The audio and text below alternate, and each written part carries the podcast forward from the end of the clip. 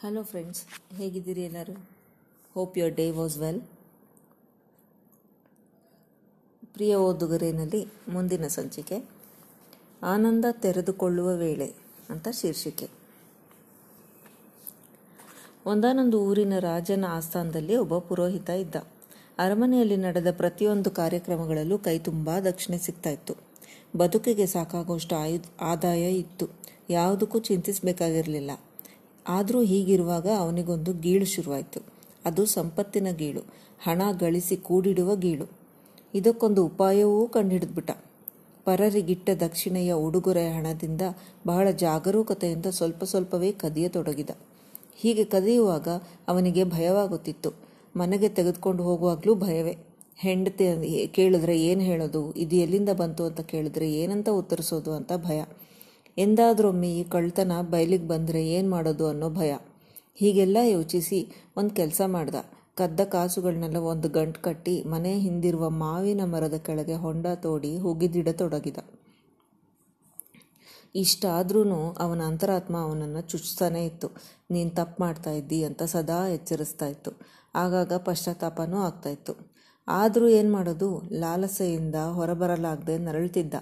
ಒಂದು ದುರಾಸೆ ಒಂದು ಇರುತ್ತಲ್ಲ, ಅದನ್ನು ಮೀರಿ ಬರೋಕ್ಕಾಗ್ತಿರ್ಲಿಲ್ಲ ಅವನಿಗೆ. ಒಂದು ದಿನ ಅವನ ಕಣ್ಣಿಗೊಂದು ವಿಚಿತ್ರ ದೃಶ್ಯ ಕಂಡಿತು. ಹದ್ದೊಂದು ಮಾಂಸದ ತುಂಡನ್ನು ಕೊಕ್ಕಿನಲ್ಲಿ ಕಚ್ಚಿಕೊಂಡು ಆಗಸದಲ್ಲಿ ಹಾರ್ತಾ ಇತ್ತು. ಇದನ್ನು ಕಂಡ ಬೇರೆ ಪಕ್ಷಿಗಳು ಅದರ ಬೆಂಬತ್ತಿದವು. ಅದನ್ನು ಕಚ್ಚಿ ಕಚ್ಚಿ ಅದ ಮಾಂಸದ ತುಂಡನ್ನು ಸೆಳಿ ತನ್ನ ಹತ್ರ ಕಿತ್ಕೋತಾ ಇದ್ವು. ಹದ್ದು ಬಹಳ ಹೋರಾಡಿತು.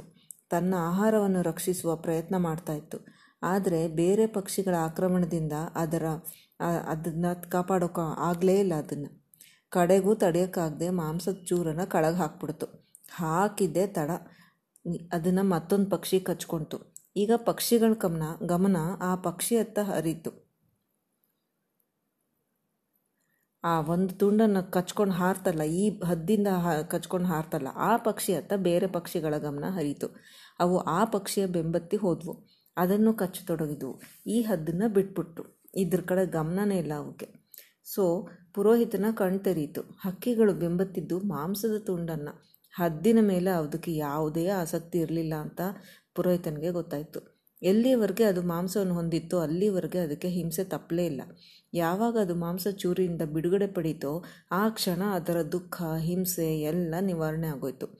ತಾನು ಅತಿ ಆಸೆ, ಲಾಲಸೆ ಈ ಮೋಹ ಇದರಿಂದ ಈ ಹೆಸರುಗಳಿರೋ ಮಾಂಸದ ಚೂರಿನಿಂದ ಆವೃತನಾಗಿದ್ದಾನೆ. ಭಯ, ಪಶ್ಚಾತ್ತಾಪಗಳಿಂದ ಪೀಡಿತನಾಗಿದ್ದಾನೆ ಅಂತ ಪುರೋಹಿತನಿಗೆ ಅರಿವಾಯಿತು. ಈ ಪೀಡೆಯಿಂದ ಹೊರಬರುವ ಏಕೈಕ ಉಪಾಯವೆಂದರೆ ಲಾಲಸೆಯ ತ್ಯಾಗ ಮಾತ್ರ ಅಂತ ಅವನಿಗೆ ಅರಿವಾಯಿತು. ಪಶ್ಚಾತ್ತಾಪ ಎಂದರೆ ತಾನು ಮಾಡಿದ ಕೃತ್ಯಗಳಿಗಾಗಿ ಮರುಗುವುದು, ಮುಂದೆ ಎಂದೂ ಇದು ಮರುಕಳಿಸುವುದು ಮರುಕಳಿಸದಿರುವಂತೆ ನೋಡಿಕೊಳ್ಳೋದು. ಮುಂದೆ ಯಾವತ್ತೂ ಈ ಥರ ಆಗದಿರೋ ಥರ ಎಚ್ಚರ ವಹಿಸೋದು ಮತ್ತು ತಾನು ಮಾಡಿದ ತಪ್ಪನ್ನು ಅರಿವಾಗೋದು. ಇದೇ ಅಲ್ವಾ ಪ, ಪಶ್ಚಾತ್ತಾಪ ಅಂದರೆ? ಇದರ ಮೊದಲ ಹೆಜ್ಜೆ ಎಂದರೆ ಪ್ರಾಂಜಲ ಮನಸ್ಸಿಂದ ತಾನು ಮಾಡಿದ ತಪ್ಪನ್ನು ಒಪ್ಪಿಕೊಳ್ಳೋದು. ಹೀಗೆ ಯೋಚಿಸಿದವನೇ ಒಂದು ಕೆಲಸ ಮಾಡ್ದ. ತಾನು ಅಡಗಿಸಿಟ್ಟ ಚಿನ್ನದ ನಾಣ್ಯಗಳ ಗಂಟನ್ನು ಎತ್ಕೊಂಡು ಸೀದಾ ಅರಮನೆಗೆ ಹೋದ. ರಾಜನ ಮುಂದೆ ಅದನ್ನಿಟ್ಟು ನಡೆದಿದ್ದನ್ನೆಲ್ಲ ವಿವರಿಸಿ ರಾಜನ ಕಾಲಿಗೆ ಸಾಷ್ಟಾಂಗ ಬಿದ್ದ. ತಾನು ಮಾಡಿದ ಅಕೃತ್ಯವನ್ನು ಸಾರ್ವಜನಿಕರ ಮುಂದೆ ಒಪ್ಪಿಕೊಂಡ ಕ್ಷಣದಲ್ಲಿ ಅಲ್ಲಿವರೆಗೂ ಅವನನ್ನು ಕಾಡ್ತಿದ್ದ ಹೀನಾಭಾವ ತೋಲ್ಗು ಹೋಗಿತ್ತು ಮನಸ್ಸು ನಿರಾಳವಾಗಿತ್ತು. ಅವನು ತಲೆ ಬಾಗಿಸಿ, ರಾಜನೇ, ಹದ್ದಿನಿಂದ ಪಾಠ ಕಲಿತೆ. ಎಲ್ಲಿಯವರೆಗೆ ಯಾವುದೋ ಭೋಗ ತೃಪ್ತಿಗಾಗಿ ಹಂಬಲಿಸಿದ್ನೋ, ಅಲ್ಲಿವರೆಗೆ ದುಃಖ, ನೋವು, ಭಯಗಳು ನನ್ನನ್ನು ಕಾಡ್ತಾ ಇದ್ವು. ಹಂಬಲ ಅಳಿದ ತಕ್ಷಣ ನನ್ನ ಮನಸ್ಸು ಖಾಲಿಯಾಯಿತು ಇನ್ನು ನನ್ನ ಸಂಸ್ಕಾರ ಕಲಿಸಿದ್ದನ್ನೇ ಮುಂದುವರೆಸ ಬಯಸುತ್ತೇನೆ. ಇಂದ್ರಿಯಾತೀತ ಸುಖಕ್ಕಾಗಿ ಬದುಕು ಮುಡಿಪಿಡುತ್ತೇನೆ ಎಂದು ಹೇಳಿ ಹೊರಟೋದ.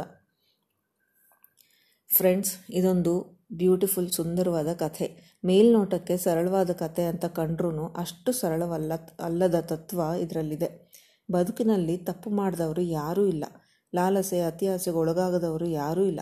ಆದರೆ ಸರಿಯಾದ ಸಮಯಕ್ಕೆ ಎಚ್ಚೆತ್ಕೊಂಡು ಅದರಿಂದ ಬಿಡುಗಡೆ ಪಡೆಯೋದು ದೊಡ್ಡ ವಿಷಯ.